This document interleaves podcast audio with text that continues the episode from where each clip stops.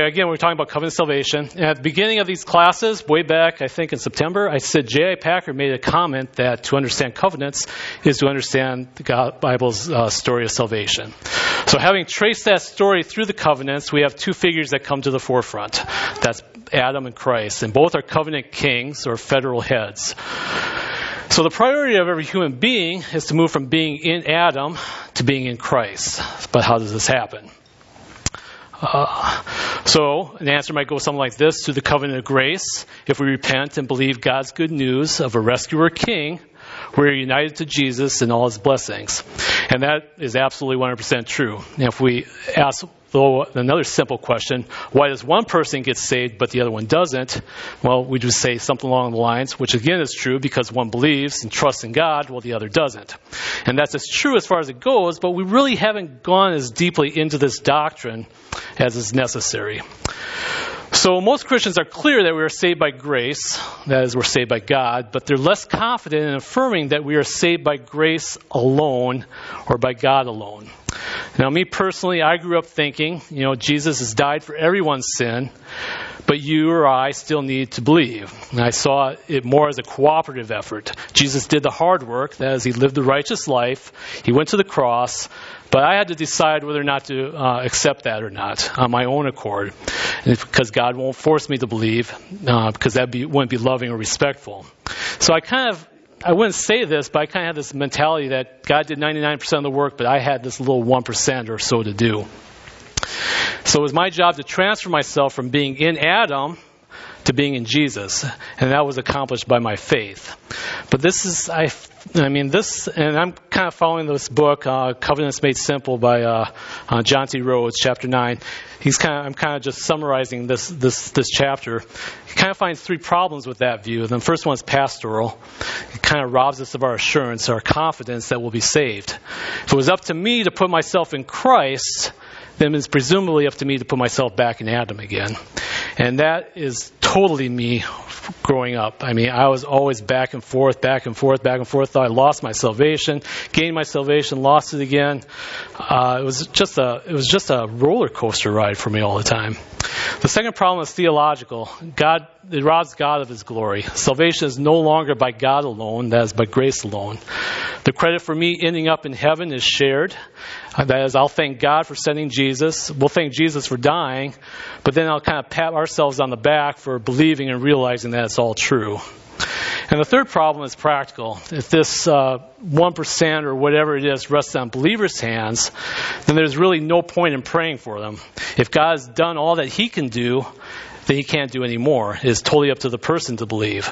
God would in essence be saying, well, his or her heart is in his or her hands. I've done my little bit, and the rest is up to them.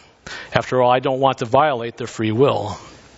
So what does moving from being in Adam to being in Christ, and how does this covenant story kind of help us understand our salvation? So each of the three persons of the Trinity play their part in ensuring that the transfer is really by God alone. So the first step is unconditional love. The Father chooses a people. The first point at which we are moved from Adam to Christ is something that really happens outside of time. It's something that God does for us. In Ephesians 1, 3 through 6, it says, "Blessed be the God and Father of our Lord Jesus Christ, who has blessed us in Christ with every spiritual blessing in the heavenly places, even as he chose us in him before the creation of the world, that we should be holy and blameless before him. In love, he predestined us for adoption as sons through Jesus Christ, according to the purpose of his will, to the praise of his glorious grace with which he has blessed us in the beloved." It is God who chooses who will become his sons and daughters. Election or predestination, whatever term you want to use, happens at some time before the universe ever came into existence. God's choosing happens in him, that is in Jesus, in union with Christ. God decided long before Adam fell who would be moved from Adam into Christ. And it's not just Paul who taught this, but John in Revelation 13:8 also speaks of this. He says, when speaking of the first beast, he said, "And all who dwell on earth will worship it. Everyone whose name has not been written before the foundation of the world in the book of life of the Lamb who was slain." Luke in Acts 13:48, after ending his account of the evangelistic meeting, says that when the Gentiles heard this, they began rejoicing and glorifying the word of the Lord. And as many as were appointed to eternal life believed. And Jesus himself even said this in John 6:44. No one can come to me unless the Father who sent me draws him, and I will raise him up on the last day. And he often refers to believers as those who the Father has given them, as in John 6:37 or 10:29. So God's election is totally unconditional. There's nothing special about me or those chosen that marks them out. There's therefore no reason to feel superior to those who are not chosen. This is not a doctrine to make one proud, but to make one humble. Nor does God look through time to see who will choose them and then elect them based on their choice. Sometimes people try to evade the Bible's clear teaching on election by shifting the responsibility from God to humans. But if God is somehow just recognizing our choice, then in what sense can we even be said that he is choosing us at all? Again, it kind of opens up those three problems again that we talked about earlier. And this also contradicts Scripture. And again, we see in 2 Timothy 1:9, God saved us and called us to a holy calling, not because of our works, but because of his own purpose and grace, which he gave us in Christ Jesus before the ages began. And in Ephesians 1:5 again, he says, he predestined us for adoption as sons through Jesus Christ according to the purpose of his will. So again, the first step in being in Christ is God choosing you. His love and grace are utterly unconditional. If he chose you before the universe existed, then you did nothing to earn it. And if you did nothing to earn it, then you're not in danger of unearning it. Salvation is by grace alone, and God, in this case the Father, alone. And the second step is personal love. The Son dies for his people. Jesus dies for those whom the Father elected and loved before time. Again, John 10, verse 11 says, I am the good shepherd, and the good shepherd lays down his life for his sheep. And this is the second moment when you are moved from being in Adam to being in Christ. In the mysteries of God, and this is a mystery, Jesus is united to the covenant-breaking sheep that the Father had given him. He dies under the curse. Jesus not only died for us, but we also died with Christ. Again, we see that in Romans 6:8. Now, if we have died with Christ, we believe that we will also live with him. And again, Colossians 2:20 says, if with Christ you died to the elemental spirits of this world, why, as if you were still living in this world, do you submit to his regulations? And it goes on to describe a lot of legalistic things that are going on in Colossae at the time. Therefore, the answer to the question, for whom did Christ die, is not every single person who has ever lived, but rather only for those whom the Father chose. Jesus' death is both personal and powerful. In the sense of being personal, when Jesus said he would lay down his life for his sheep, whom was he talking about?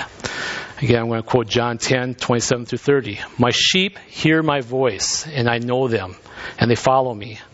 I give them eternal life, and they will never perish. And no one will snatch them out of my hand. My Father, who has given them to me, is greater than all, and no one is able to snatch them out of the Father's hand. I and the Father are one. Sheep are those given to Jesus. And now, so far, in theory, this could mean everyone. Perhaps the Father gave every single person to Jesus. But again, we read a little farther, we see that they will arrive safely in heaven through all the trials and temptations of life. And the sheep will follow Jesus and listen to them as their master. So in summary, we see that the sheep for whom Jesus died are those given to him by the Father, will definitely go to heaven, and they're following Jesus. This can't be a description of everyone everywhere. The sheep are Christians, the same group that the Father chose, whose names are written in the book of life. Jesus died to take the curse, not for every single person without exception, but for his church. So we see Jesus' death as personal. If you're a Christian, he was dying for you, not just for sin in some general sense, because sin doesn't exist apart from a sinner. So when Jesus bears the covenant curses and takes the punishment for sin, he is taking the punishment for particular sinners, those given to him in the covenant of redemption. So if you're someone who is following Jesus as a sheep, then Jesus knows you now, and he knew you when he was bearing the curse for you. Jesus' love for you is personal, which is great news. Much better than just dying for sins in some general sense and then heading back to heaven to see what would happen. But it means that Jesus wasn't dying for everyone. For the atonement to be personal, it has to be particular. And not only that, but Jesus' death is powerful. Notice when the angel appeared to Joseph, he told him the name that Jesus was to be named, for he will save his people from their sins, Matthew 1:21. Not might, but will save them. The Bible is full of verses that talk about the cross, the place where salvation is achieved. 1 Peter 3:18, for Christ also suffered, that is, died, once for sins, the righteous for the unrighteous, that he might bring us to God.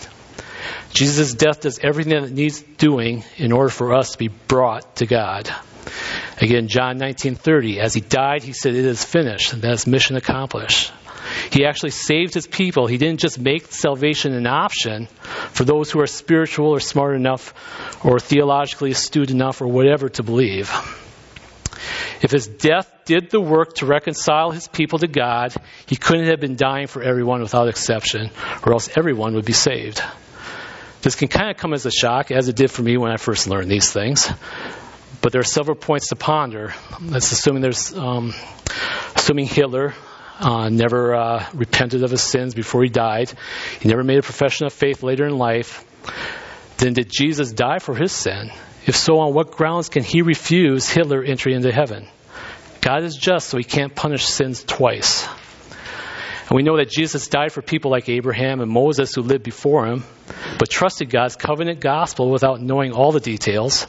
They were therefore in heaven already when Jesus died. But did Jesus die for the sins of those who lived before him and were already in hell by the time he was crucified? And another thing to ponder is we've seen that the Father chooses some but not all, and we will see that the Holy Spirit in the next section will give life to some but not all.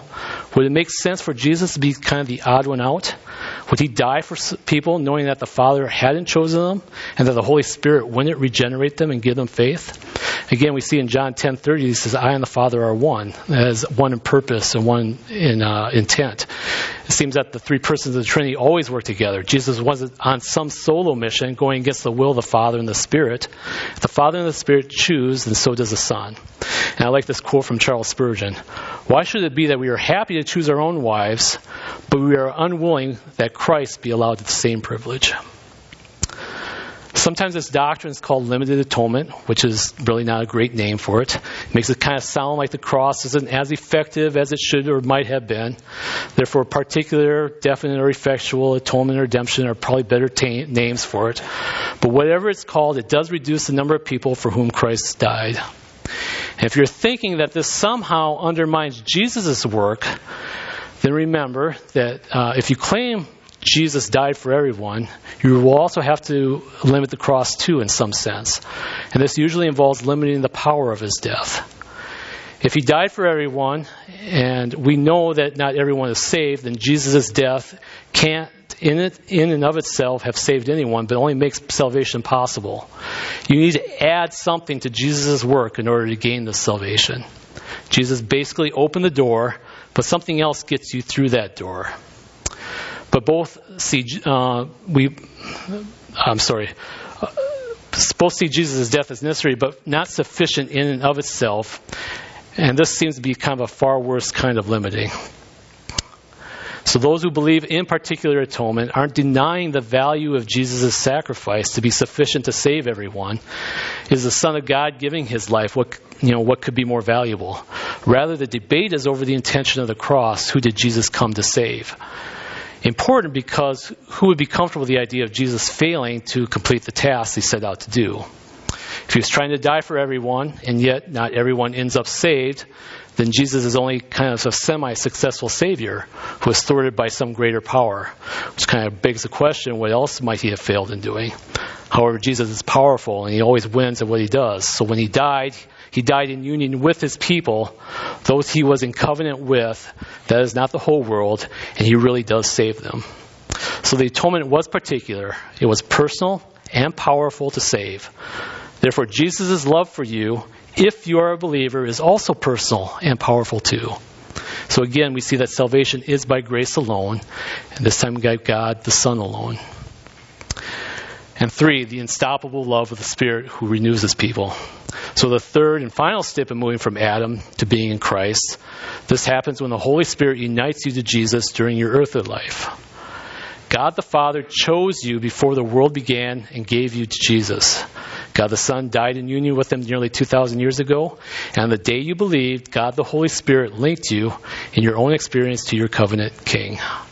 If you repent and you believe, you will have your sins forgiven and receive eternal life. Now again, this sounds like we're kind of going back to that 1% thing. If salvation is by God alone, as grace alone, then how can this be the case if I'm to repent and believe? This question kind of brings a resolution to kind of the tension that kind of runs throughout all these covenants. On the one hand, the covenant of grace is conditional at every stage. The condition being at every stage was to repent and believe the promises of God in whatever administration you're in. But on the other hand, God seems to be making assertions that are unconditional. As, for example, Abraham would have an uncountable number of descendants and that heaven would be filled. So again, this kind of seems confusing until we understand Jesus' work in sending the Spirit. It is the Spirit who brings us from spiritual death to spiritual life. And it is the Spirit who enables us to believe in Jesus and thus keep the covenant of grace. Paul says in Romans 3:11, no one seeks God, and Ephesians 2:1 and 2, which was read earlier, and you were dead in the trespasses and sins in which you once walked, following the course of this world, following the prince of the power of the air, the spirit that is now at work in the sons of disobedience. By nature, we are basically spiritual zombies, physically alive, but spiritually dead. And dead people don't choose to believe the gospel. In fact, dead people don't choose to do anything. If the gospel is offered to us to accept or reject on our own power, then none of us would believe. But thankfully, Jesus sends his Spirit to bring dead people to life so that they can believe. John 6:60-63 says, it is the Spirit who gives life. The flesh is no help at all. The words I have spoken to you are spirit and life. So how can the covenant of grace be conditional and yet gracious? Because God himself ensures that we fulfill the condition. Believing and repenting is not something God does for us. That is, it is our responsibility. But God enables us to repent and believe and gives them as gifts. And we see that in Ephesians 2:8 and 9. For by grace you have been saved through faith. This is not your own doing. It is the gift of God, not a result of works, so that no one may boast. Philippians 1:29, for it has been granted or gifted to you that for your sake, for the sake of Christ, you should not only believe in him, but also suffer for his sake. 2 Timothy 2:25, God may grant, again, gift them repentance leading to the knowledge of the truth. The Holy Spirit loves us too much to let the decision to follow Christ to rest on our own hands. When he comes to give new life, he is irresistible and efficacious. So this is the final moment when we are united to Jesus. The Holy Spirit comes and makes us born again and fills us with the Spirit of our covenant King. And again, salvation is by grace alone. That is God, in this case, the Holy Spirit alone. So the gospel of grace and hope says that if you're a Christian, then God has taken 100% ownership of your salvation. All three members work together to move you from being in Adam to being in Christ. The Father chose them in eternity. The Son died for them around 33 AD.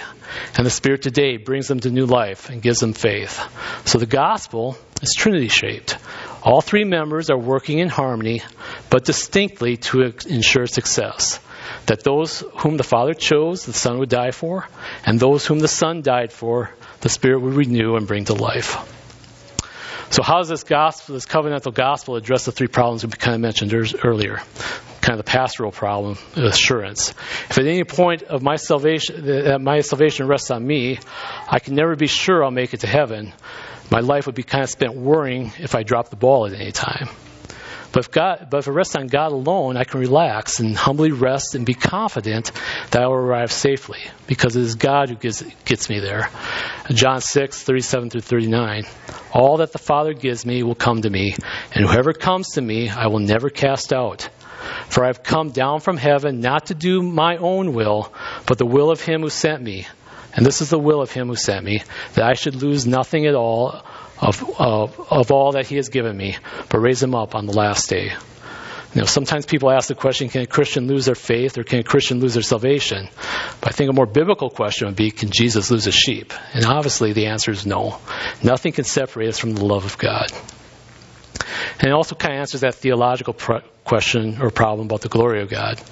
You know, again, one test that Paul uses to discover if someone has a biblical view of the gospel or not is kind of this principle of boasting. If your gospel allows you any room to say, well done, me, then it's really not the biblical gospel. Our salvation rests on Jesus, not on our own willingness to do God's... Our salvation rests on Jesus's, not our own willingness to go God's way and fulfill the covenant promises and take the covenant curses. And the blessings he earns as our covenant king come to us irresistibly. So, and 2 Corinthians 1:20 says, all the promises of God find their yes in him. So is it possible that God might choose someone and then Jesus might die for them, and then we ruin their whole plan by refusing to believe, by resisting the Holy Spirit? God doesn't respect our free will and leave us the power to resist. When God chooses unconditionally, Jesus dies personally and powerfully, and the Holy Spirit gives life irresistibly, then all we can say is, to God alone be the glory. And it also kind of answers the practical problem about evangelism and prayer.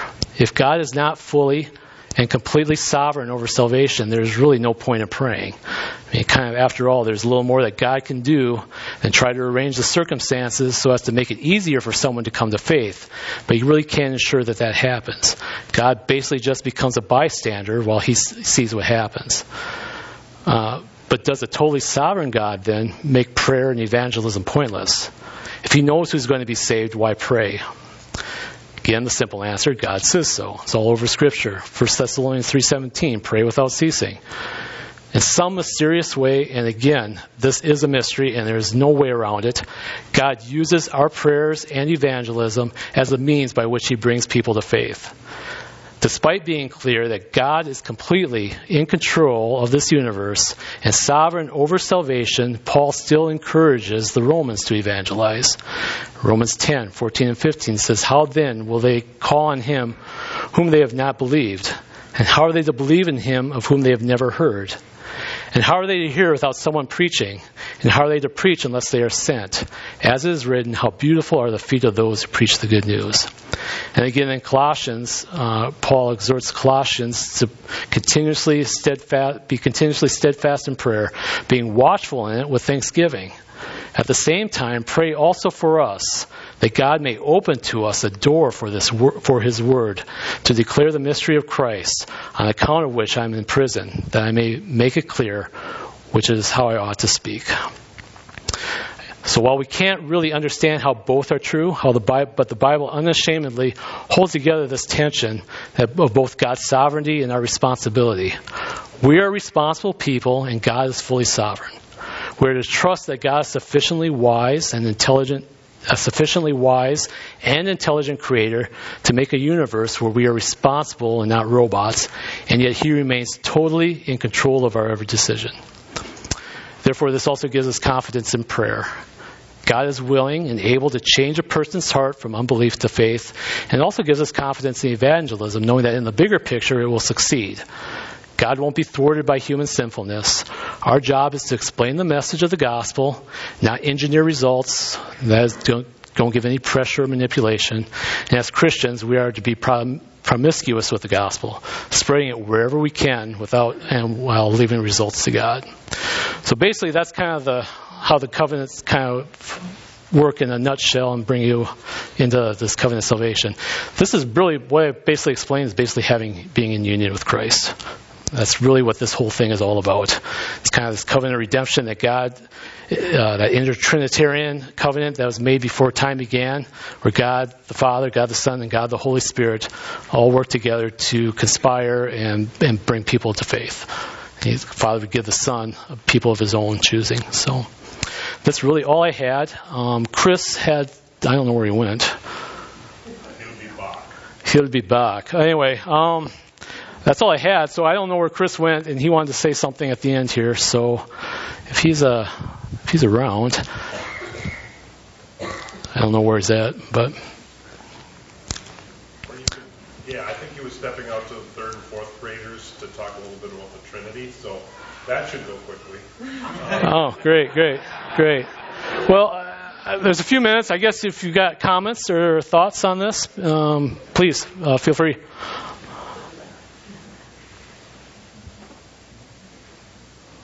And if not, there's Chris. Excellent. So